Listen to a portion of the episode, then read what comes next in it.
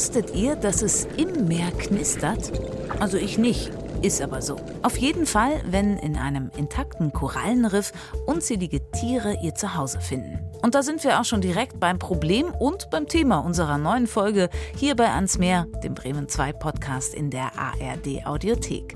Mein Name ist Katharina Gulaikow und ich nehme euch heute mit in den Regenwald der Meere, in die oft nicht mehr ganz so bunte Korallenwelt. Genauer gesagt nach Süd-Sulawesi in Indonesien. Es ist eine bizarre Insel, also es ist nicht weit weg weg von Bali, südlich der Philippinen, östlich von Borneo gelegen. Und für mich, wenn ich eine Insel auswählen müsste in Indonesien, dann wäre es tatsächlich Sulawesi. Es hat von jedem etwas. Ja. Es, hat, es hat Vulkane, es hat Reisterrassen, es hat äh, ganz diverse Kulturen, es hat tolles Leben unter Wasser. Also es ist eine unheimlich spannende und vielfältige Insel. Doch die vielfältige Unterwasserwelt hat in den vergangenen Jahrzehnten arg gelitten, besonders die Korallenriffe. Hunderte von Projekten sollen nun helfen, sie wieder zu restaurieren. Einer, der dabei hilft, ist Riffökologe Dr. Sebastian Ferse vom Leibniz Zentrum für marine Tropenforschung in Bremen. Fast alle Riffe sind überfischt. Korallen, die man auf dem Aquarienmarkt verkaufen kann, fehlen, sind entnommen worden und diese Schäden sieht man bis hin zu ja, zerstörerischen Fischereimethoden wie dem Verwenden von Giftstoffen oder Sprengstoffen. Das hat also Krater im Riff hinterlassen, sodass die Riffe also nicht mehr in einem ursprünglichen Zustand sind, sondern ja, stark geschädigt. Was sein Einsatz bringt, warum Riffe so vielfältig wichtig sind, darüber und über Sebastians Liebe zu Sulawesi sprechen wir heute im Ans Meer Podcast. Also, Schwimmflossen, Schnorchel und Taucherbrille geschnappt und ab nach Süd-Sulawesi.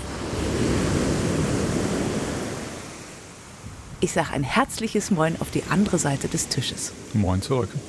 Sebastian, wir reden heute über Süd-Sulawesi. Wenn man das hört, denke ich, oder klingt exotisch, aber so richtig eine Ahnung, wo es genau liegt, habe ich nicht.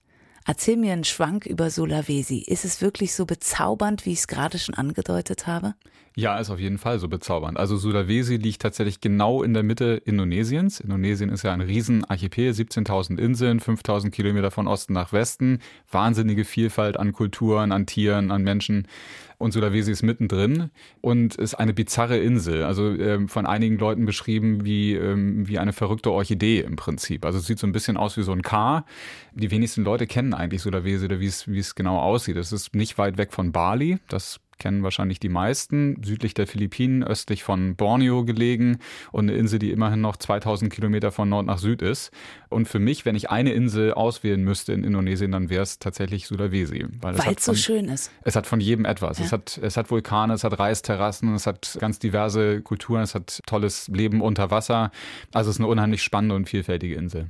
Du warst jetzt schon ein paar Mal da. Was ist so das Faszinierende, was dich immer wieder hinzieht, außer dieses, was du eben schon beschrieben hast, erstmal offensichtlich wunderschöne?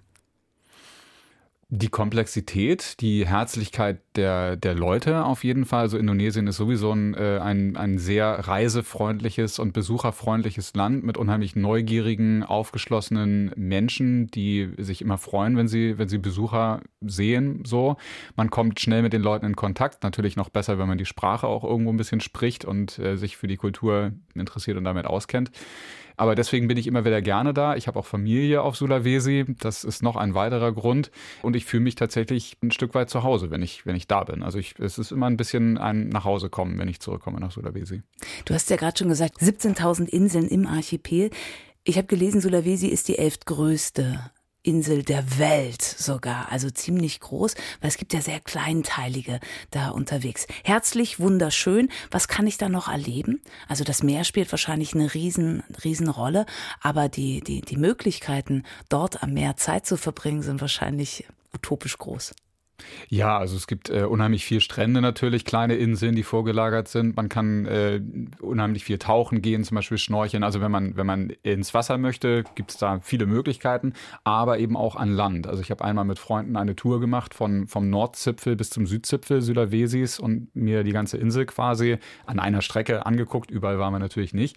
Äh, aber die, die kulturelle Vielfalt auf dieser Insel ist auch wahnsinnig, die Sprachvielfalt und auch die Artenvielfalt an Land. So, also wenn man man sich anguckt, die, in den ganzen Regenwäldern. Es gibt äh, unheimlich viele endemische Tier- und Pflanzenarten da. Ähm, also wenn man äh, sich für Natur, für Landschaft oder für Menschen und Kultur interessiert, dann wird man, wird man begeistert und kann also Jahre auf Sulawesi verbringen und immer noch was Neues entdecken. Ich habe in so einem Tauchblog gelesen, wer nach Sulawesi kommt, und das wird total das unterstreichen, was du gerade gesagt hast, kann hier über Monate einfach auch nur im Wasser sein, um zu schauen. Mhm. Da kommt jetzt immer der Neidfaktor, Durchschnittstemperatur in Sulawesi ist? Uh, von bis. Also man kann auf den Bergen auch mal unter 20 Grad haben, oh aber Gott, sonst so kalt. kalt. Dann mal ganz angenehm, wenn Ja. man von der Tiefebene kommt, aber sonst so um die 30 Grad, äh, mal ein bisschen drunter. Kann auch, wenn es wärmer wird, mal so 35 Grad sein, aber eigentlich so richtig bolle heiß wird's nicht. Die Luftfeuchtigkeit ist halt besonders hoch. Muss man sich erstmal dran gewöhnen. Ja, Von der Infrastruktur. Wir sind in Sulawesi zwischen dörflichen Strukturen, zwischen städtischen Strukturen. Was ist primär vorhanden? Äh, dörfliche Strukturen, würde ich sagen. Also es gibt zwar zwei größere Städte, im Süden halt Makassar, wo auch unser Arbeitsgebiet ist, da kommen wir nachher noch drauf zu sprechen. Ähm, das sind über zwei Millionen Einwohner. Äh, Manado im Norden ist auch relativ groß, ist vergleichbar mit Bremen vielleicht von der Einwohnerzahl. Ähm, aber ansonsten ist es schon eher ähm, dörflich, dörflich geprägt. Also die Dörfer ähm, überwiegen so auf der Insel. Welche Rolle spielt der Tourismus inzwischen, wenn wir von Traumständen hören und teils unberührter Natur, wo es das überhaupt noch gibt, so ungefähr? Ist das wahrscheinlich schon so ein Fokus, der da ist? Die Leute wollen dahin und das sehen. Ist es überlaufen oder ist jetzt nach Corona sowieso alles anders? Nach Corona ist alles anders, ganz klar. Aber im Vergleich zu Bali, was ja der absolute Fokus in, äh, in Indonesien ist und auch anderen Regionen, äh, wie zum Beispiel Komodo, der Komodo-Nationalpark, den man vielleicht auch noch kennt mit den Drachen da, äh, ist Sulawesi schon abseits der, der einschlägigen Pfade. So. Es gibt eine Region in, in der Bergland, Toraja heißt das, im, im Süden, die ganz bizarre Totenrituale, Bestattungsrituale haben und dafür bekannt sind. Also da kommen Touristen ab und zu noch hin. Aber ansonsten ist eigentlich, gibt es keine, keine Touristengebiete so. Das sind schon dann eher Backpacker häufig, die sich durchschlagen und es verteilt sich auf der ganzen Insel. Im Norden von Sulawesi, also um Manado rum, gibt es noch viel Tauchtourismus. Das ist richtig ähm, weltbekannt auch dafür. Vor allem Lembe Strait, das ist ein bisschen östlich von Manado gelegen. Da gibt es unheimlich bizarre Kreaturen unter Wasser. Nicht so die Riffe, sondern es ist dann mehr äh, Schlamm- oder Sandflächen, auf denen dann wirklich abgefahrene Viecher leben Zum Beispiel? zum Beispiel Froschfische, Anglerfische, die so eine Art Haarkleid haben, ganz abgefahrene Nacktschnecken, äh, die man finden kann, ein Oktopus, der ein unheimliches Repertoire an verschiedenen Verhaltensmustern hat und verschiedene Tiere imitiert, also zum Beispiel eine Flunder oder eine Seeschlange und sich dann entsprechend verhält und auch der Form anpasst. Also wirklich bizarre Tiere, ganz winzig kleine Seedrachen und Seepferdchen, die man da findet ähm, und die es teilweise auch äh, nirgends anders gibt. Also da gibt es viel zu entdecken und deswegen ist das halt bei Tauchern sehr bekannt und beliebt. Aber ansonsten der Rest äh, Sulawesis ist sträflich unterbesucht, würde ich mal sagen. Finde ich auf Sulawesi noch das Paradies? Ja, wo findet man heutzutage das Paradies? Also das Paradies glaube ich, findet man kaum auf der Erde. So, aber es gibt tatsächlich wirklich schöne Gegenden, die die einem hängen bleiben. So, also äh, menschlich, menschlich unberührt, wenn man das sucht, würde ich sagen eher weniger. Ähm, also selbst in den entlegensten Gegenden gibt es inzwischen Einflüsse von Menschen, die auch deutlich sind. Selbst in Nationalparks äh, muss man wirklich schon suchen und dann Tage in den Dschungel reinwandern, bis man dann wirklich nichts mehr vom Menschen sieht. So. Aber das stört auch nicht. Also es ist eine Kulturlandschaft auch viel und das macht einen Teil des Reizes aus.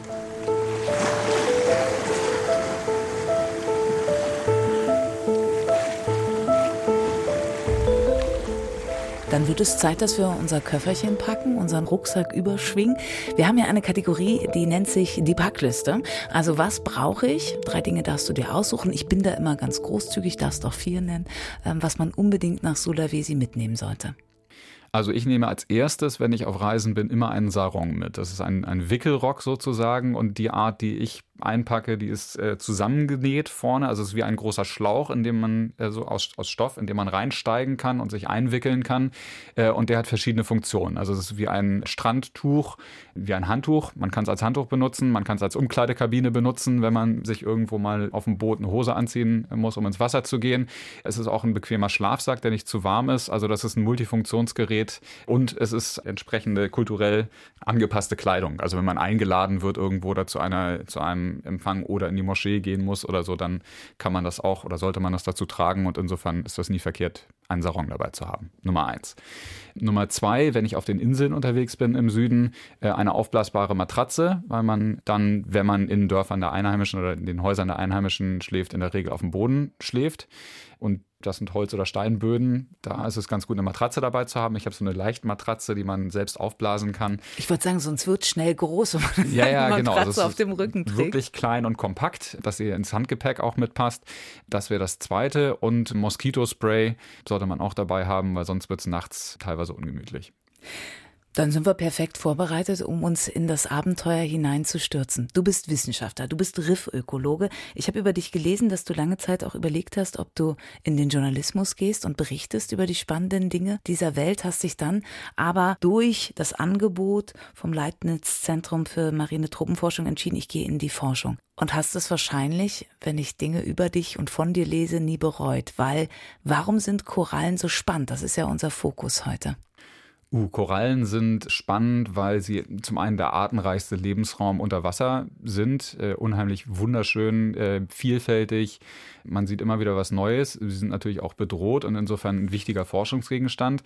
Aber Korallenriffe sind vor allem auch Lebensraum, nicht nur für verschiedene Tiere, sondern ähm, auch wichtig für den Menschen, der davon abhängt. Also für mich sind Korallenriffe nicht nur die, die Korallentiere und die anderen Tiere da drin leben, sondern immer auch die Menschen, die von den Korallenriffen abhängen. Deswegen ähm, sehe ich mich als Ökologe im weiteren Sinne. Also ich gucke mir Mensch-Natur-Beziehungen an und arbeite auch äh, mit den Menschen vor Ort und über die Menschen vor Ort, um besser zu verstehen, wie Menschen mit Riffen zusammenleben. Immer wenn wir das Stichwort Korallenriffe hören, denkt man sofort natürlich reflexartig ans Great Barrier Reef. Aber Indonesien hat ja etliche Korallenriffe zu bieten. Was ist die Besonderheit da vor Ort? Uh, also die Besonderheit ist schwer zu sagen, weil es halt so, so vielfältig mhm. ist. Indonesien als Land hat den größten Anteil an Korallenriffen überhaupt. Also nahezu ein Fünftel aller Korallenriffe weltweit äh, sind in Indonesien. Also insofern äh, eine große Vielfalt, die da repräsentiert ist, ein, ein wahnsinniger Schatz, aber auch eine große Verantwortung natürlich. Das Korallendreieck, das sogenannte, liegt in Südostasien und Indonesien ist quasi das, das Zentrum davon. Das wird so genannt, das Korallendreieck, weil eben die meisten oder ein Großteil der Korallenriffe weltweit da drin vorkommt und es auch das artenreichste Gebiet weltweit ist. Also das, das Artenvielfaltszentrum des artenreichsten Lebensraumes der Welt liegt in Südostasien. Und das sieht man auch, wenn man unter Wasser ist. Also äh, wer nach Indonesien kommt und da taucht, sollte jetzt nicht unbedingt erwarten, ähm, sehr große Fische und sehr viel zu sehen. Das gibt es natürlich auch. Wenn man weiß, wo man tauchen muss, dann kann man Walhaie, Mola Molas und andere Mantas, große Fische sehen. Aber das ist jetzt nicht der Hauptreiz. Es ist auch äh, eben schon viel überfischt. Also es gibt zum Beispiel wenig Haie im Vergleich zu ähm, anderen Gebieten. Aber es gibt sehr, äh, sehr viel auch Kleinzeug, Artenvielfalt, wenn man ins Riff geht, ähm, sodass eigentlich jeder Quadratzentimeter anders aussieht, wenn man sich ein Riff in Indonesien anguckt. Und das Typische für ein Riff in Indonesien ist wirklich diese Vielfalt. Also wenn ich ein, ein Foto von einem Riff sehe, ähm, kann ich im Prinzip schon sehen, ja, das ist bestimmt aus Indonesien, weil einfach so viele unterschiedliche Viecher da drauf zu sehen sind. Von Schwämmen über Seescheiden, über Gorgonien, über Hornkorallen, Weichkorallen. All das sieht man, sieht man auf diesem Riff in, auf ganz engem Raum zusammen. Klingt bombastisch. Ich verstehe nicht alle Worte. Gorgonien zum Beispiel, was ist das? Das sind Fächer- und Hornkorallen. Das ist eine, eine Unterart von Korallen die aber kein Steinskelett haben, wie eben die danach benannten Steinkorallen, sondern die mehr ein Hornskelett haben. Und ja, die großen Seefächer, die man häufig auf, äh, auf Fotos aus dem Riff sieht, das sind Gorgonien zum Beispiel. Und die so viel Lust machen, das selber mal zu sehen. Wenn man aber, und ich komme zum nächsten Klischee, ne, also wir haben das Great Barrier Reef, an das man gleich denkt, im nächsten Moment denkt man ja, als, also wir Normalsterblichen, die sich nicht wie du tagtäglich damit beschäftigen, an die Zerstörung der Korallenriffe. Weltweit ist bereits ein Drittel verloren, 40 Prozent sind massiv bedroht. Ist das immer noch so oder haben wir inzwischen noch schlimmere Zahlen?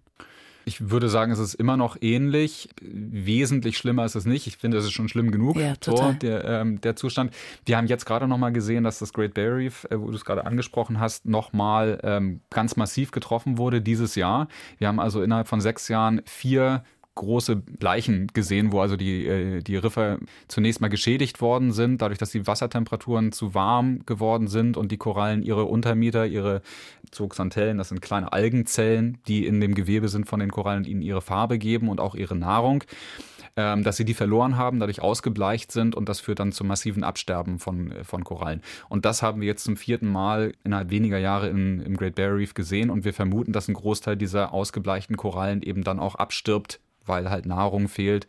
Und insofern werden wir einen Großteil des Great Barriers in einer Geschwindigkeit verlieren, die ähm, selbst Wissenschaftler, die sich damit beschäftigen, vor einigen Jahren noch nicht für möglich gehalten haben. Ist, also die Lage ist tatsächlich dramatisch. Und ihnen geht es ja nicht allein so. Gucken wir zurück nach Südsulawesi. Rund um Makassar ist das Korallenriff, mit dem du dich oder die Gegend der Korallenriffe, mit denen du dich beschäftigt hast. Wie ist die Situation da vor Ort? Also wenn man ein schönes Korallenriff sehen will, dann sollte man nicht, nicht nach Makassar gehen unbedingt es ist eine Region vor Makassar, man muss sich das vorstellen wie so ein, ein Schelfgebiet, ähm, wo also ein, ein Festlandsockel, äh, der ziemlich flach ist, sich weit bis 60 Kilometer von der Küste vor Makassar erstreckt. Und auf diesem Festlandsockel, 30 Meter, äh, 40 Meter tief vielleicht, gibt es äh, ein Kaleidoskop von verschiedenen kleinen Koralleninseln, die also auf diesem Sockel sitzen. 50, 60, 70 Inseln so. Und jede von diesen Inseln hat eigentlich ähm, ein, ein Riff drumherum, also hat Korallen, die da wachsen. Ähm, und das war früher unheimlich bunt und, und vielfältig. Aber da ein Großteil dieser Inseln inzwischen auch äh, bewohnt ist und sehr dicht bewohnt, also es gibt teilweise Inseln, da sucht man vergeblich einen freien Quadratmeter. So. Also da gibt es auch kaum noch Grünzeug. Die meisten Bäume wurden gefällt und die sind halt, stehen die Häuser dicht an dicht. Äh, und das sieht man halt auch unter Wasser, diesen Einfluss der Menschen. Und viele von den Riffen sind, äh, fast alle Riffe sind über überfischt, also ist wenig Biomasse, vor allem große Fische fehlen, aber auch andere Organismen, Seegurken, Korallen, die man äh, auf, dem, auf dem Aquarienmarkt verkaufen kann, fehlen, sind entnommen worden. Und diese, ähm, diese Schäden sieht man bis hin zu ja, zerstörerischen Fischereimethoden wie dem Verwenden von Giftstoffen oder Sprengstoffen, um Fische zu fangen. Und das hat also Krater im Riff hinterlassen. Es gibt also viel richtige Schutthallen unter Wasser, sodass die Riffe also ja nicht mehr in einem ursprünglichen Zustand sind, sondern ja, stark geschädigt. So. Du hast gesagt, du beschäftigst dich in deiner Forschung und in deiner Arbeit ja auch um das Gesamtsystem was du schon angesprochen hast. In Sulawesi leben viele Menschen vom, vom Fischfang. Wenn du jetzt sagst, zum einen bricht euch die schöne Natur weg, wenn man im Dialog mit den Einheimischen ist, zum anderen müssen die Leute ja von irgendwas leben. Ist die Erkenntnis schon angekommen, ah, wir können so nicht weitermachen, sonst wird unser Korallenriff, unsere Riffe irgendwann komplett kaputt sein und dann funktioniert das System halt nicht mehr. Mhm. Also es ist, ist tatsächlich komplex. Die Leute sehen natürlich zum einen, was, was passiert und ich glaube, die meisten, nicht alle, geben auch zu, wenn man mit ihnen redet, dass also Giftstoffe und Sprengstoffe nicht gut sind fürs Riff. Da sieht man auch daran, dass äh, bewohnte Insel dann teilweise Regeln erlassen und sagen, also nicht um in unsere Insel herum, weil das schädigt, also die, die Detonation oder die Druckwellen davon schädigen auch unsere Häuser, die bekommen dann Risse und so und ähm, es führt, führt zu verstärkter Erosion. Also diese Erkenntnis hat sich durchgesetzt, aber die Leute sagen halt auch, wir müssen ja ähm, Essen auf den Tisch bekommen, wir müssen äh, unsere Rechnungen bezahlen so oder unsere Kinder zur Schule schicken. Und das ist halt eine Einkommensgrundlage. Also die Menschen leben tatsächlich vom Meer, nicht unbedingt nur von den Riffen. Äh, es wird auch zwischen den Inseln gefischt im tieferen Wasser. Ähm, aber die Leute leben halt vom Meer. Und insofern sagen sie dann auch, ja, wir brauchen halt Alternativen, wir brauchen ähm, eine andere Art der Nutzung, wenn wir jetzt nicht mehr aus dem Riff fangen dürfen oder diese Arten nicht mehr fangen oder keinen kein Sprengstoff mehr benutzen, was können wir denn sonst machen, was genauso effektiv ist und uns das gleiche Einkommen sichert. Und dann ist häufig so ein bisschen fatalistisch die, äh, die Reaktion, dass sie sagen, das ist die Aufgabe der Regierung, die eigentlich dafür zu sorgen hat, dass uns andere Einkommensquellen zur Verfügung stehen. Und solange das nicht passiert, müssen wir halt so weitermachen, wie wir es wie bisher tun. Also da sind halt wenige Wahlmöglichkeiten.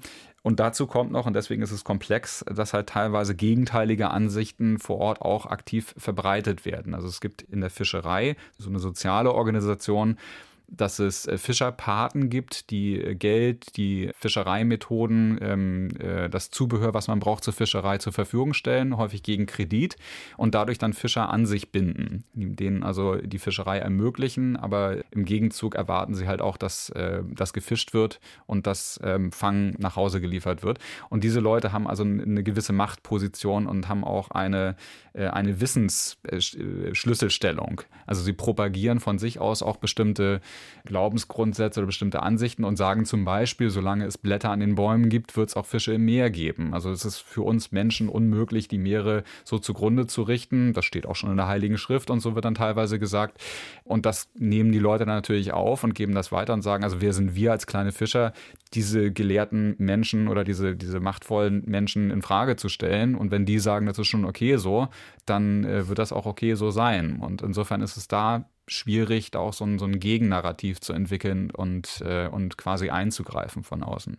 Du hast gesagt, der Staat ist in der, in der Pflicht, was zu tun, wenn sie erhalten wollen. Also Indonesien ich habe gelesen, du kannst sagen, ob das so stimmt oder nicht, dass die indonesische Regierung bis 2030 30 Millionen Hektar Ozean- und Meeresschutzgebiete verwandeln möchte als Maßnahme, um die Korallen zu schützen. Reicht das denn aus oder fehlt dann immer das, was du gerade angesprochen hast, noch die Alternative für die Menschen vor Ort? Also das muss auf jeden Fall Bestandteil sein des Ganzen. Wenn sie es schaffen würden, 30 Millionen Hektar äh, effektiv zu schützen, und effektiv heißt dann eben auch den Menschen mitzunehmen dabei. Dann wäre viel gewonnen. Also momentan sind schon über 20 Millionen Hektar unter Schutz gestellt auf dem Papier. Es gibt also unheimlich viele Schutzgebiete in Indonesien. Die indonesische Regierung ist da auch bemüht. Aber, und das haben wir in unserer eigenen Forschung in, in Südsulawesi eben auch gesehen, häufig wissen die Menschen vor Ort noch nicht mal, dass ihr eigenes Riff unter Schutz steht oder welche Teile des Riffes unter Schutz stehen weil diese Schutzmaßnahmen dann eben nicht partizipativ, also unter Einbeziehung der lokalen Leute etabliert werden. Die Leute werden nicht eingebunden, werden nicht gefragt und es wird ihnen auch nicht unbedingt erklärt, was das denn bedeutet, wo das ist dieses Schutzgebiet und was, äh, was für Regeln da gelten, sondern ähm, häufig geht das durch bestimmte Strukturen im Dorf, also dass der Dorfvorsteher und vielleicht seine Familie oder Freunde dann eingebunden sind und äh, Vorteile dadurch bekommen, dass, äh, dass ein Schutzgebiet etabliert wird. Dann kriegen sie vielleicht Geldunterstützung oder mal ein Boot zur Verfügung gestellt oder so, um halt das Schutzgebiet durchzusetzen. Damit fährt dann sein Cousin am Wochenende einkaufen oder so in der Richtung. Also insofern ist diese Mitnahme der lokalen Bevölkerung nicht immer so gegeben, wie es eigentlich, äh, wie es sein müsste. Und ja, klingt so ein bisschen pseudo, ne? Also wir haben es auf dem Papier gemacht, aber an der Umsetzung, naja, da arbeiten wir noch dran. Genau, also das sieht man tatsächlich, das ist Indonesien nicht alleine mit diesem Problem. Das ist weltweit vielerorts so, dass auf dem Papier mehr geschützt ist, als tatsächlich dann, äh, dann vor Ort in der Realität. Und deswegen ist dann, muss immer die Frage sein, ja, wie viele Schutzgebiete haben wir denn, die wirklich, wirklich effektiv sind? Und damit ein Schutzgebiet effektiv ist, muss muss es die lokale Bevölkerung mitnehmen, einbinden, weil die sollen sich ja letztlich an die Regeln halten. Die sollen aufhören zu fischen, die sollen was anderes machen, die sollen woanders hingehen. Ja, aber woanders sollen sie hingehen, was andere sollen sie machen? Da müssen sie auch erstmal wissen, ja, hier, was ist der Bereich, wo sie nicht mehr hingehen dürfen zum Beispiel oder welche Methoden dürfen sie nicht mehr verwenden. Und wenn diese Regeln gemeinsam entwickelt werden mit Teilnahme der lokalen Bevölkerung, die dann halt sagen, okay, davon können wir vielleicht weniger machen, aber dann lasst uns doch da äh, diese Art ein bisschen mehr fangen. Oder dieses ist ein Gebiet, auf das können wir in Anführungszeichen verzichten, weil es für uns äh, eh nicht so dass das Fischereigebiet ist, aber dafür brauchen wir diese Gegend hier unbedingt. Und wenn ihr das, das unterstützt äh, stellt hier, wo wir unbedingt fischen müssen, dann machen wir das nicht mit. Wenn man diese Information von vornherein hat, dann kann man auch dafür sorgen, dass die Anteilnahme und der Respekt vor den Regeln um einiges höher ist und äh, dann auch effektiv geschützt wird. Was könnt ihr als Wissenschaftler und Schaftlerinnen da machen vor Ort, wenn ihr am Forschen seid? Wie könnt ihr damit einwirken? Ich weiß, ihr habt mal ein Positionspapier in einem internationalen Kontext erstellt, um auf die Regierung einzuwirken. Aber was könnt ihr direkt vor Ort machen? Also zum einen ein besseres Verständnis dafür entwickeln, wie die Lage der Bevölkerung vor Ort ist, weil das häufig oder manchmal, ich will jetzt nicht alle an den Pranger stellen, aber manchmal eben nicht wirklich passiert, ähm, dass ein Verständnis erstmal dafür entwickelt wird, ähm, welche Arten sind wichtig, welche Fangmethoden werden benutzt, wie ist die soziale Organisation der Fischerei. Ich hatte diese Fischereipaten, die Fischerpaten erwähnt. Äh, wenn man die nicht einbezieht als Entscheidungsträger oder als, als Schlüssel Stellung, Schlüsselperson in der Fischerei, dann werden sie teilweise aktiv die Bemühungen auch untergraben und sabotieren. Das muss also passieren und diese Strukturen zu untersuchen, besser zu verstehen und ein Verständnis eben auch für äh, ja, lokal akzeptable Schutzansätze zu entwickeln, das kann die Wissenschaft beitragen. Wir gucken uns zum Beispiel auch andere alternative Formen von Schutzgebieten an. Es gibt ja diese äh, offiziellen Meeresschutzgebiete, die auf Englisch äh, MPAs abgekürzt werden, Marine Protected Area. Das sind aber ganz äh, relativ strikte Vorgaben, was ein Schutzgebiet erfüllen muss, um als MPA auch anerkannt zu sein. Und dazu gehört zum Beispiel, dass Naturschutz das Primat ist des Ganzen. Also dass diese äh, Gebiete nur dafür etabliert sind oder äh, hauptsächlich dafür etabliert sind, um Naturschutz zu erzielen. Es gibt aber ganz viele lokale Ansätze oder lokale Gebiete, lokale Managementmaßnahmen im weiteren Sinne, die auch zu einem Schutz führen aber ähm, das passiert quasi nebenbei. Und wenn man also diese anderen äh, Tätigkeiten oder, oder Ansätze, das, das können äh, Traditionen sein, das können Tabus sein, die bestehen, das können religiöse Praktiken sein, äh, kulturelle Praktiken, die irgendwie das Riff auch äh, mit, mit einbeziehen. Und wenn die dazu führen, dass es zu einem Riffschutz kommt und man diese Aktivitäten und Praktiken gezielt unterstützt von der Regierung, dann kann das mindestens genauso effektiv sein, wie auf dem Papier ein neues Schutzgebiet zu etablieren, was zwar primär dem Naturschutz dienen soll, aber de facto halt gar nichts erreicht. Jetzt ist ja nicht alles verloren. Ihr seid ja auch dabei, Riffe wieder aufzubauen. Man kann Riffe aufforsten. da kommt schon gleich, oh ja, theoretisch kann man ein Stück weit Riffe aufforsten, wenn es denn funktioniert. Ich relativiere meine Aussage, weil ich schaue dir ins Gesicht und sehe, wie du reagierst. Korallenriffe oder Korallen sind Nesseltiere. Wie könnt ihr sie theoretisch aufforsten und wo ist das Problem?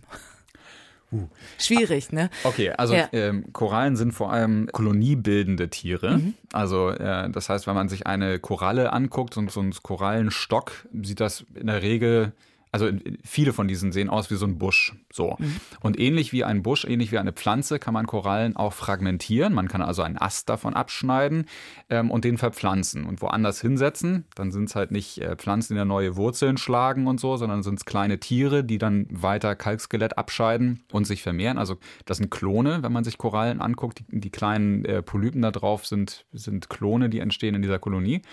Ähm, und wenn man die also abbricht und woanders hin verpflanzt, dann teilen die sich wieder, bilden neue Klone und wachsen erneut. Also insofern kann man Korallen transplantieren von einem Standort zum anderen. Man kann sie nachzüchten und diese nachgezüchteten Fragmente dann wieder ausbringen und die bilden neue Kolonien dann wieder.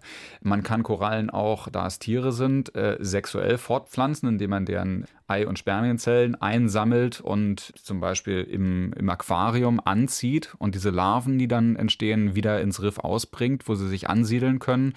Man kann die äh, außerhalb des Riffes auch auf bestimmte Substrate ansiedeln, damit sie eben ein bisschen äh, in einer geschützten Umgebung groß werden können. Erstmal, wenn sie eine bestimmte Größe erreicht haben, kann man diese aussetzen ins Riff. All das ist möglich.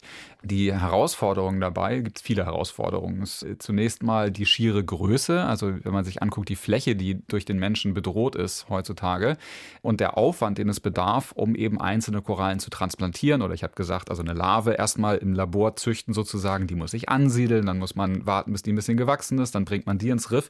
Klingt also das sehr steht, kleinteilig. Das ne? ist sehr ja. kleinteilig und das steht in keinem Verhältnis zu der, der Fläche, die tatsächlich bedroht ist durch den Menschen.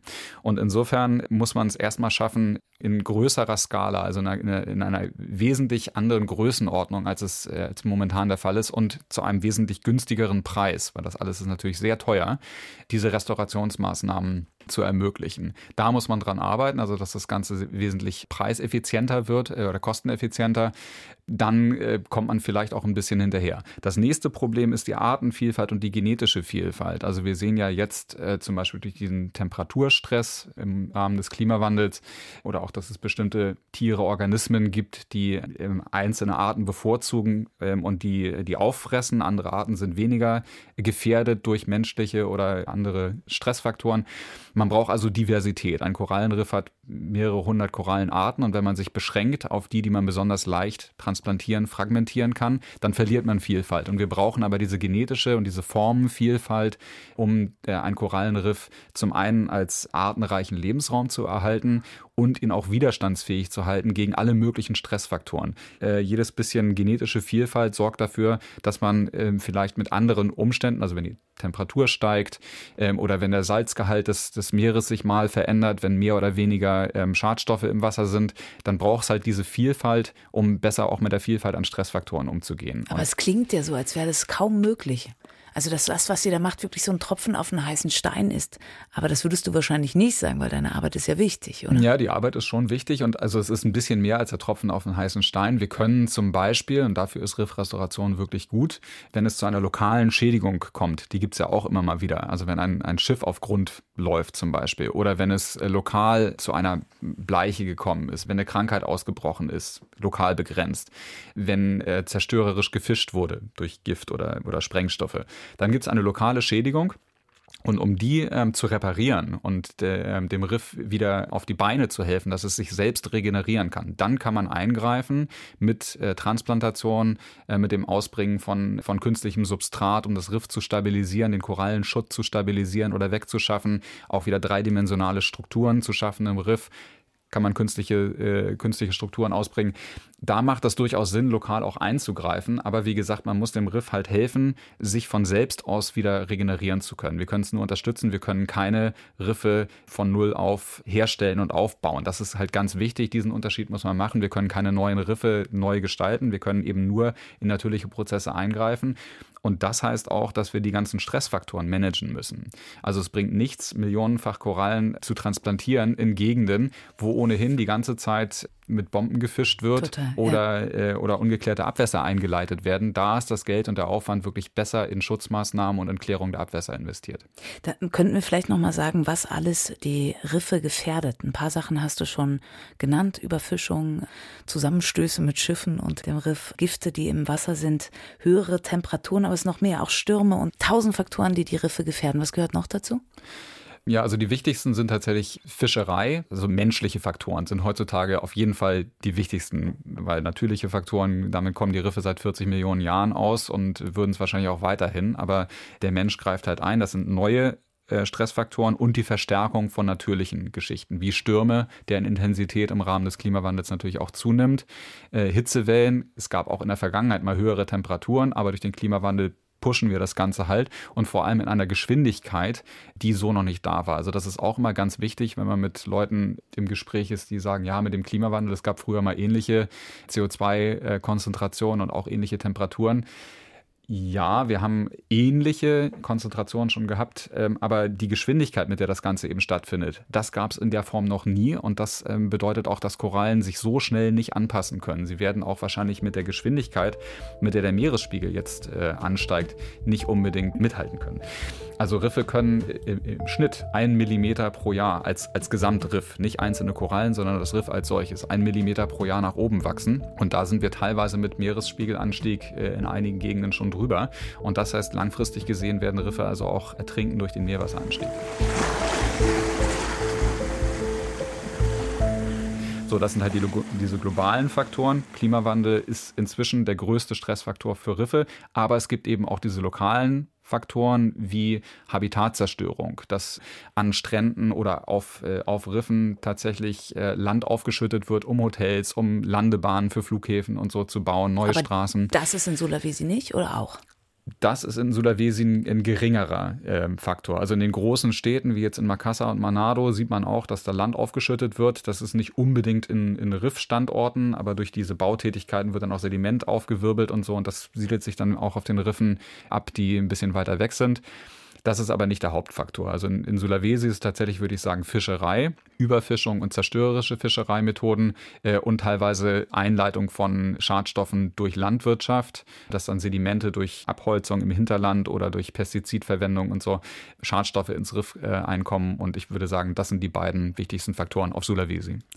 Dann könnte man jetzt sagen, ja mein Gott, dann müssen die Taucher und Schnorchler sich halt was anderes angucken. Das wäre aber natürlich die banalste Variante der Auswirkung, wenn Korallenriffe weg sind. Was passiert, wenn Korallenriffe noch weiter zerstört werden? Also Korallenriffe sind das wertvollste Habitat, wenn man sich die Ökosystemdienstleistungen mal so anguckt, äh, pro Fläche gesehen auf dem Planeten. Gehen davon aus, bis zu 10 Trillionen Dollar pro Jahr an Ökosystemdienstleistungen werden von Korallenriffen generiert. Und das ist neben Tourismus ist ein, ist ein wahnsinniger äh, Wirtschaftsfaktor, vor allem für Länder wie Australien, wie, wie die Malediven, wie Palau, die halt äh, großen Rifftourismus haben. Aber andere Länder, da gibt es eben kaum touristisches Potenzial die sind einfach äh, weit ab vom Schuss, mal sozusagen. Da spielt das keine große Rolle. Aber überall, wo Riffe sind, sind sie für den Küstenschutz sehr wichtig. Äh, Korallenriffe sind unheimlich effiziente Wellenbrecher, nehmen über 90 Prozent der Wellenenergie raus und sorgen dafür, dass also die, das Hinterland nicht wegerodiert durch die auftreffenden Wellen oder auch Stürme zum Beispiel. Und diese Schutzmaßnahme würde halt wegfallen, wenn, wenn Riffe degradiert sind. Da kann man natürlich lokal eingreifen, Tetrapoden und andere Sachen an die Küsten schütten. Die das dann, die, die das Wasser ein Stück weit aufhalten. Die ja. das Wasser ein Stück weit aufhalten und die, die ähm, Stranderosion eben ein bisschen stoppen können oder verzögern können.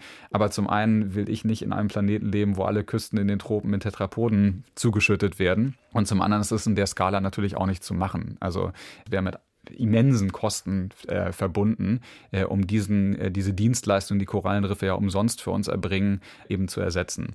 Außerdem stellen Korallenriffe auch den Sand dar, zum Beispiel, von dem ganze Riffe wie auf den Malediven und ganze Inseln profitieren und woraus sie bestehen. Das heißt also, die, die äh, Grundlage des Materials, aus dem äh, ganze Nationen bestehen, sind die Korallenriffe. Und wenn diese Riffe weg sind und nicht mehr gesund genug sind, dann wird auch nicht mehr genügend Material nachgeliefert, dass diese Inseln weiterhin bestehen können ähm, und sich auch nach Stürmen zum Beispiel regenerieren können.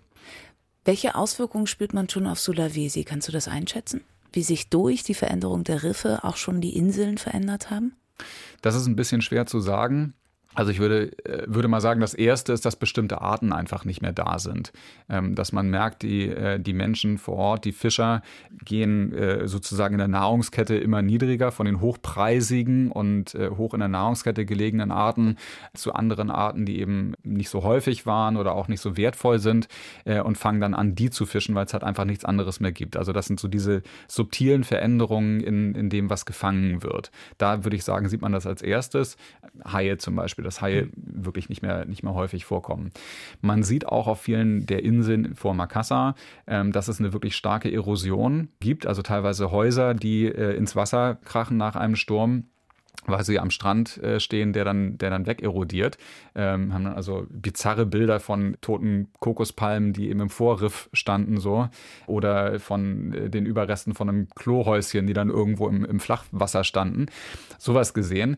Äh, aber inwiefern das jetzt wirklich auf eine Riffdegradierung äh, zurückzuführen ist, da wäre ich vorsichtig. Es kann auch einfach sein, dass diese Inseln so dicht bebaut sind inzwischen, dass es kein, kein Ausweichen mehr gibt. Also diese, diese Inseln sind teilweise eine, eine natürliche Art dynamisch, verschieben sich mit den äh, Jahreszeiten, dass es mal äh, eben zu, äh, hier zum Abtrag und da zum Neugewinn von Land kommt und einfach Sand um die Insel rum transportiert wird.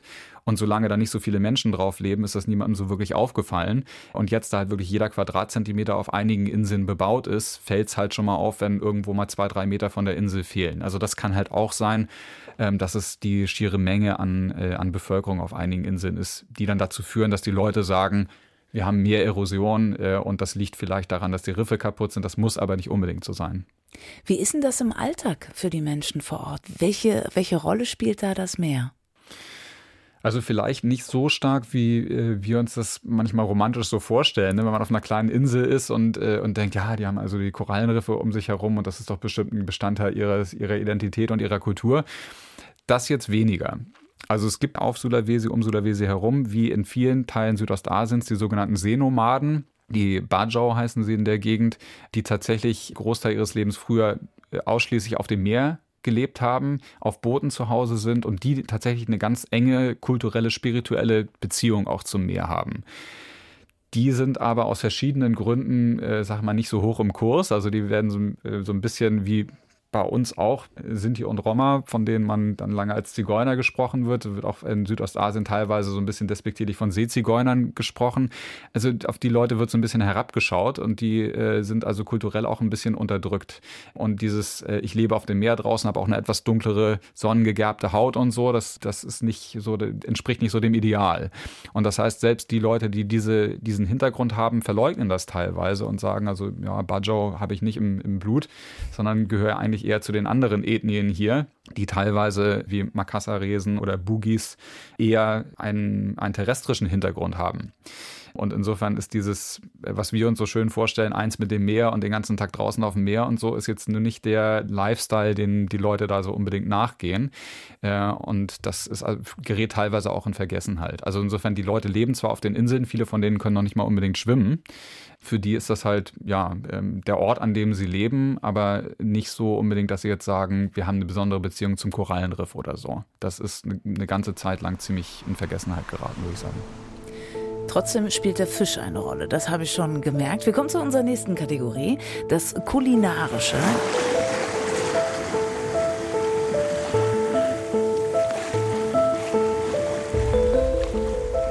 Jeder Gast, jede Gästin bringt uns immer irgendwas Leckeres zu essen oder zu trinken bei beziehungsweise die Idee dazu. Und dann kommt Redakteurin Serafia Johansson und kocht was oder kauft was ein. Ich würde da jetzt denken, da ist bestimmt Fisch dabei. Die Tür öffnet sich, ich bin gespannt. Aber ich sehe schon, kein Nicken zwingend bei dir. Es kommen zwei Schüsseln rein mit Limette Danke. und, was dürften geschnittene Frühlingszwiebeln sein? Stimmt? Ja. Du verrätst nicht, was es ist. Das muss Sebastian machen, ne? Sehr gut. So, was riecht schon mal? Es riecht es schon riecht, mal sehr intensiv. Es riecht sehr authentisch. Eine braune Brühe ist vor mir. Super. Was mache ich mit dem, was oben drauf ist? Einfach rein oder? Ja, also die Limette, die oben mhm. drauf ist, rüberträufeln und dann die, die Frühlingszwiebeln auch drüber. Mhm. Das mal eben. Ich sehe schon mal keinen Fisch rausluken. Es ist kein Fisch drin, tatsächlich. Okay, verrat mir, was ist das vor mir? Also, das heißt Palubassa. Das ist tatsächlich nicht unbedingt eine, eine Speise der Inseln, mhm. ähm, sondern von Makassar. Und wenn wir in äh, Spermonde arbeiten, also in diesem Archipel, dann arbeiten wir mit der Uni in Makassar zusammen. Wir mhm. verbringen also einen großen Teil der Zeit in der Stadt Makassar. Das ist eine zwei Millionen Einwohnerstadt. Da sieht man vom Meer nicht unbedingt so viel. Und es gibt zwar auch wahnsinnig tolle Fischrestaurants da, aber meine Lieblingsspeise ist eben Palubassa. Man bekommt das da äh, vor allem auf diesen Nachtmärkten in kleinen Garküchen, die am Straßenrand dann nachts aufmachen. Und da ist vor allem geröstete äh, Kokosnuss ist ein, ein Bestandteil davon. Okay. Und viele der Gewürze, die es halt auf Sulawesi oder im Osten Indonesiens äh, gibt. Also zum Beispiel Nelken, bin ich mir gar nicht sicher, ob die hier mit drin sind. Äh, Nelken, Muskatnuss und, äh, ja, sie und nickt. Zimt. Alles ja, drin, alles, alles drin. Damit alles drin. Ähm, also es gibt unheimlich tolle Gewürze im Osten okay. Indonesiens und einige davon schmeckt man eben in dieser Suppe und deswegen bin ich davon sehr begeistert. Also ein Großstadtessen haben wir jetzt sozusagen. Ein Großstadtessen. Ja. Okay. Ich war einmal auf Sri Lanka, da habe ich, sagen wir mal, anderthalb bis zwei Wochen gebraucht, dass mir nicht ständig alles gebrannt hat, weil ich doch so ein kleines Weichei in Sachen Schärfe bin. Muss ich hier vorsichtig sein? Eigentlich, eigentlich nicht. Also nee? Palubassa ist, soweit ich weiß, keine, keine scharfe Suppe. Man kann natürlich alles scharf essen mhm. ähm, und es gibt eigentlich auch immer ähm, Sambal zu jedem Essen mhm. dazu. Also diese ja. Rote Paste? Rote, ja, Oder ist es die dann? verschiedenen Farben. Okay. So. Häufig rot, äh, also wo Chili mit drin mhm. ist, äh, in, in, fast jedem Fall. Ja, in jedem Fall. Und das nimmt man dann eben zum, zum Nachwürzen. Ja. Aber in diesem Fall ist es, glaube ich, relativ neutral, wenn ich mich richtig erinnere. So, dann probieren wir doch mal. Ich habe alles reingemacht und mhm. geträufelt und gepustet. Du musst mal gleich sagen, ob das, es ist natürlich jetzt in Bremen hergestellt, ob es in etwa dem Geschmack nachkommt, dem du so hinterher sehnst ja. vielleicht, ne? Ja, sagen, sehr gut. Mm. Mhm. Mhm. Mhm. Mhm.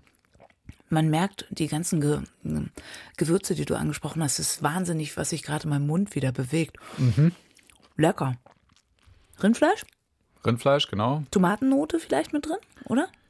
Oder, mm. oder ist das gar nicht? Nee, nee, ist nicht. Nee, Tomate uh -uh. eigentlich nicht. Mm. Aber eben sehr, sehr viele Gewürze. Oh, lecker. Mm. So, an dieser Stelle pausieren wir mal kurz mit dem Podcast und essen erstmal in Ruhe. Oder essen gleich weiter. Mm, ist das lecker. Lecker? Mm, voll. Kochst du dir die Sachen hier nach? Oder wie, wie, wie, wie hast Teilweise. du deine Sehnsucht getilgt, wenn du jetzt nicht ständig auf Sulawesi sein kannst? Also Palubassa habe ich einmal probiert. Mhm. Ja, aber ich koche relativ häufig südostasiatisch. Also gestern gab es eine Tom Yam Suppe, die ich selber gemacht habe. Auch ganz gut geworden. In Indonesien gibt es tatsächlich sehr viele, also Regionalküche, so, ne, bei 5000 Kilometern. Ja. Ja, kann man sich dann überlegen, was äh, will ich jetzt irgendwas aus Aceh essen oder halt balinesisch oder und alle haben eine leicht andere Gewürznote. Ach toll, du hast gerade diese Nachtmärkte angesprochen und wo dann Stände aufgebaut werden.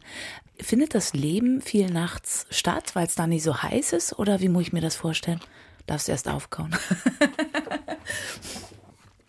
Ja, also es, es, ist auch tagsüber unheimlich quirlig und lebendig und so. Aber nachts ist das Ganze, hat nochmal eine andere Atmosphäre, weil die Temperatur ja natürlich nochmal ganz anders ist, viel angenehmer. Also für draußen unterwegs sein, äh, das, das bietet sich an, das erst nach Sonnenuntergang zu machen. Ähm, und dann gibt es halt, wie gesagt, diese Nachtmärkte. Restaurants haben bis, bis in die Puppen auf. Also man kann teilweise bis nachts unter der Woche, bis nachts ein oder zwei Uhr noch wohin gehen und, und sich was zu essen ähm, suchen. Also das geht eigentlich immer. Und ja, es findet sehr viel Leben tatsächlich nachts statt. Ja, man merkt schon, du bist auf jeden Fall voller Sehnsucht immer da. Ja. Ich möchte noch kurz ähm, auf deine Beziehung zu Sulawesi eingehen. Du hast vorhin gesagt, du hast auch Familie in Indonesien. Ich weiß, du hast deine Frau kennengelernt auf auf Sulawesi. Ja. Auf Sulawesi kennengelernt. Ist es eine Option, da zu leben für euch? Also ich habe ja zwei Jahre auf Sulawesi in, in Manado gelebt, tatsächlich während meiner äh, Doktorarbeitszeit. Das war eine sehr schöne Zeit. Manado ist aber auch eine, eine sehr kleine Stadt, verhältnismäßig, ja, ähnlich groß wie Bremen. Das als Lebensmittelpunkt ist ein, ist ein bisschen schwierig. So, also wir können uns schon vorstellen, auch mal wieder längere Zeit in Indonesien zu leben. Dass jetzt unbedingt auch Sulawesi sein muss, fraglich. So. Aber grundsätzlich, also viel Zeit da zu verbringen. Ich bin ja in der Regel ähm, auch häufiger da durch, durch meinen Job. Das ist nur gar kein Problem, aber es ist auch ganz schön, ab und zu dann wieder hier zu sein. Es gibt also, das ist, glaube ich, äh, gehört dazu, wenn man viel reist, dass man auch das eigene Land wieder auf andere Art zu schätzen lernt und, und sieht. Äh, und insofern ist es für mich so ein bisschen weder hier noch dort. Also ich könnte mir nicht vorstellen, auf Dauer nur in Indonesien zu sein. Ich könnte mir auch nicht vorstellen, auf Dauer nur in Deutschland zu sein. Ich würde sagen, da hat jemand seinen Job sehr gut gewählt. Ich lasse äh, dich gleich in Ruhe und dann essen wir in Ruhe die Suppe auf. Aber eine Frage habe ich noch. Für wen ist denn jetzt Sulawesi was? Klar, für Forschende, die unterwegs sind, um die Inseln und Korallen zu erhalten. Aber für wen ist dieser doch sehr besondere Ort etwas? Puh, also man, man muss auch eine gewisse Leidensfähigkeit mitbringen, würde ich sagen, oder äh, oder eine Toleranz, dass halt, dass man nicht immer erwartet, alles funktioniert hundertprozentig. Man muss eine gewisse Stressresistenz mitbringen, weil man häufig auch im äh, im Verkehr feststeckt. Flüge fallen aus, Busse fallen aus, so. Also man muss sehr flexibel, tolerant sein, denke ich und, äh, und neugierig auf jeden Fall. Also wenn man eine Neugier für Land und Leute, für wirklich schöne ähm, Natur mitbringt und teilweise sich auch ähm, auf ja, ein bisschen anderen Standard als hier einlassen kann und da kein Problem damit hat und nicht erwartet, dass man irgendwie ständig in einem Fünf-Sterne-Hotel mit laufendem Wasser und Strom ist, ich übertreibe jetzt ein bisschen, aber dann kann man auch die Insel an verschiedenen äh, verschiedene Orte der Insel problemlos befahren. So, also es ist eigentlich sehr zugänglich. Es ist ein bisschen, man braucht ein bisschen logistischen Aufwand, um äh, sich einen Fahrer oder eine Unterkunft zu organisieren. Ähm, aber wenn man so ein bisschen Organisationstalent hat und offen für Neues ist und eben wie gesagt eine Neugier mitbringt, was die Unterbringung ankommt, äh, angeht, ein bisschen niedrige Standards auch mal über sich ergehen lassen kann, dann ist das eine wundervolle äh, Insel zum Besuchen, würde ich sagen. Und ganz viel zu entdecken. Zum Schluss lassen wir uns immer, und da kommen wir zu unserer letzten Kategorie, ein Souvenir mitbringen.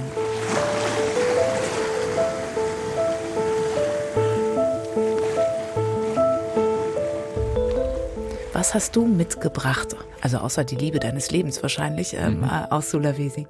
Also dann nehme ich zwei, wenn ich darf. Mhm, gerne. Was ich jedes Mal mitbringe, wenn ich in Indonesien bin, ist Kaffee, weil die indonesische Art Kaffee zu trinken und ihn auch vorher zuzubereiten, sozusagen die Bohnen, ähm, das findet man hier nicht. Also wird wirklich staubfein gemahlen, feiner als, äh, als Espresso hier und dann quasi arabisch in, in die Tasse reingepackt, das Pulver und dann mit heißem Wasser aufgegossen.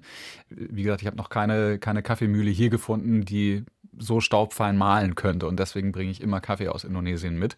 Aus Makassar bringe ich häufig auch Öle mit. Tatsächlich. Also das wäre mein Souvenir aus, aus Süd-Sulawesi. Äh, ätherische Öle von Nelken zum Beispiel, von Weißholz, Kayuputi. Ich weiß gar nicht, wie das auf Deutsch heißt. Äh, so ein bisschen wie Eukalyptus vom, mhm. vom Geruch her, was man also zur Massage benutzen kann, zum Beispiel, wenn man Muskelschmerzen hat oder wenn man Insektenstiche hat, ist das gut gegen den, gegen den Juckreiz und so. Also diese verschiedenen Öle gibt es eine ganze Bandbreite von, eine ganze Palette, würde ich sagen, ein gutes Dutzend. Das ist was, was man gerade in Makassar in vielen Läden findet und das wäre mein typisches Souvenir. Ach, jetzt will ich massiert werden, ich will weiter essen und ich will dringend an den Strand. Du hast es geschafft, große Lust auf Sulawesi zu machen und die Bedeutung der Korallenriffe noch mal viel anschaulicher, als man es so in der Nebenbei-Berichterstattung irgendwie mitnimmt.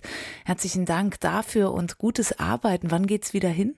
Gute Frage. Wir sind gerade so ein bisschen am Plan. Ich habe eine Doktorandin, die in Südsulawesi arbeitet, jetzt vielleicht im Juli, vielleicht im September hin soll. Ich versuche gerade noch zu klären, ob ich diesmal mit kann. ich ähm, drücke dir die Daumen. Dankeschön. Aber hoffentlich ganz bald wieder. Sebastian, herzlichen Dank für deine Zeit. Sehr gerne. Und jetzt futtern wir, ne? Das machen wir. Los geht's. Ich hoffe, es schmeckt heute. Mm. Mm. Mhm. Es ist nah am Original. Wenn ihr noch mehr über Korallenriffe und ihren Schutz erfahren wollt, dann hier ein Tipp von Riffökologe Dr. Sebastian Ferse vom Leibniz Zentrum für marine Tropenforschung. Anfang Juli findet das 15. internationale Korallenriff-Symposium mit Expertinnen und Experten aus aller Welt in Bremen statt. Infos und Ergebnisse gibt es auf icrs2022.de. Ans Meer, der Podcast von Bremen 2, heute zu Besuch bei den Korallenriffen in Süd-Sulawesi. Wenn ihr mit uns die Meere und noch weitere faszinierende Orte dieser Welt kennenlernen wollt, dann abonniert uns in der ARD Audiothek, so verpasst ihr keine Folge. In der nächsten Folge geht es dann nicht ins, sondern wieder ans Meer, und zwar in das Paris des Nahen Osten nach Beirut, eine Stadt, die ums Überleben kämpft. Der Libanon steckt in der schwersten Wirtschaftskrise seiner Geschichte. Stundenlange Stromausfälle und Schlangen vor Tankstellen gehören zum Alltag. Hyperinflation, Korruption und bittere Armut setzen den Menschen zu. Gleichzeitig hat Beirut aber seine Partynächte, die Lebenslust und den Lebenswillen nicht aufgegeben. Über diese Widersprüche wollen wir dann in der nächsten Folge von Ans Meer Geschichten zwischen Wasser und Land sprechen. Eine Bremen 2 Produktion alle zwei Wochen gibt es dienstags eine Folge in der ARD Audiothek und auch bei anderen Podcast-Anbietern eures Vertrauens. Mein Name ist Katharina Gulaikow. Ich sage Tschüss und winke winke bis bald und danke an Redakteurin Serafia Jörnsson.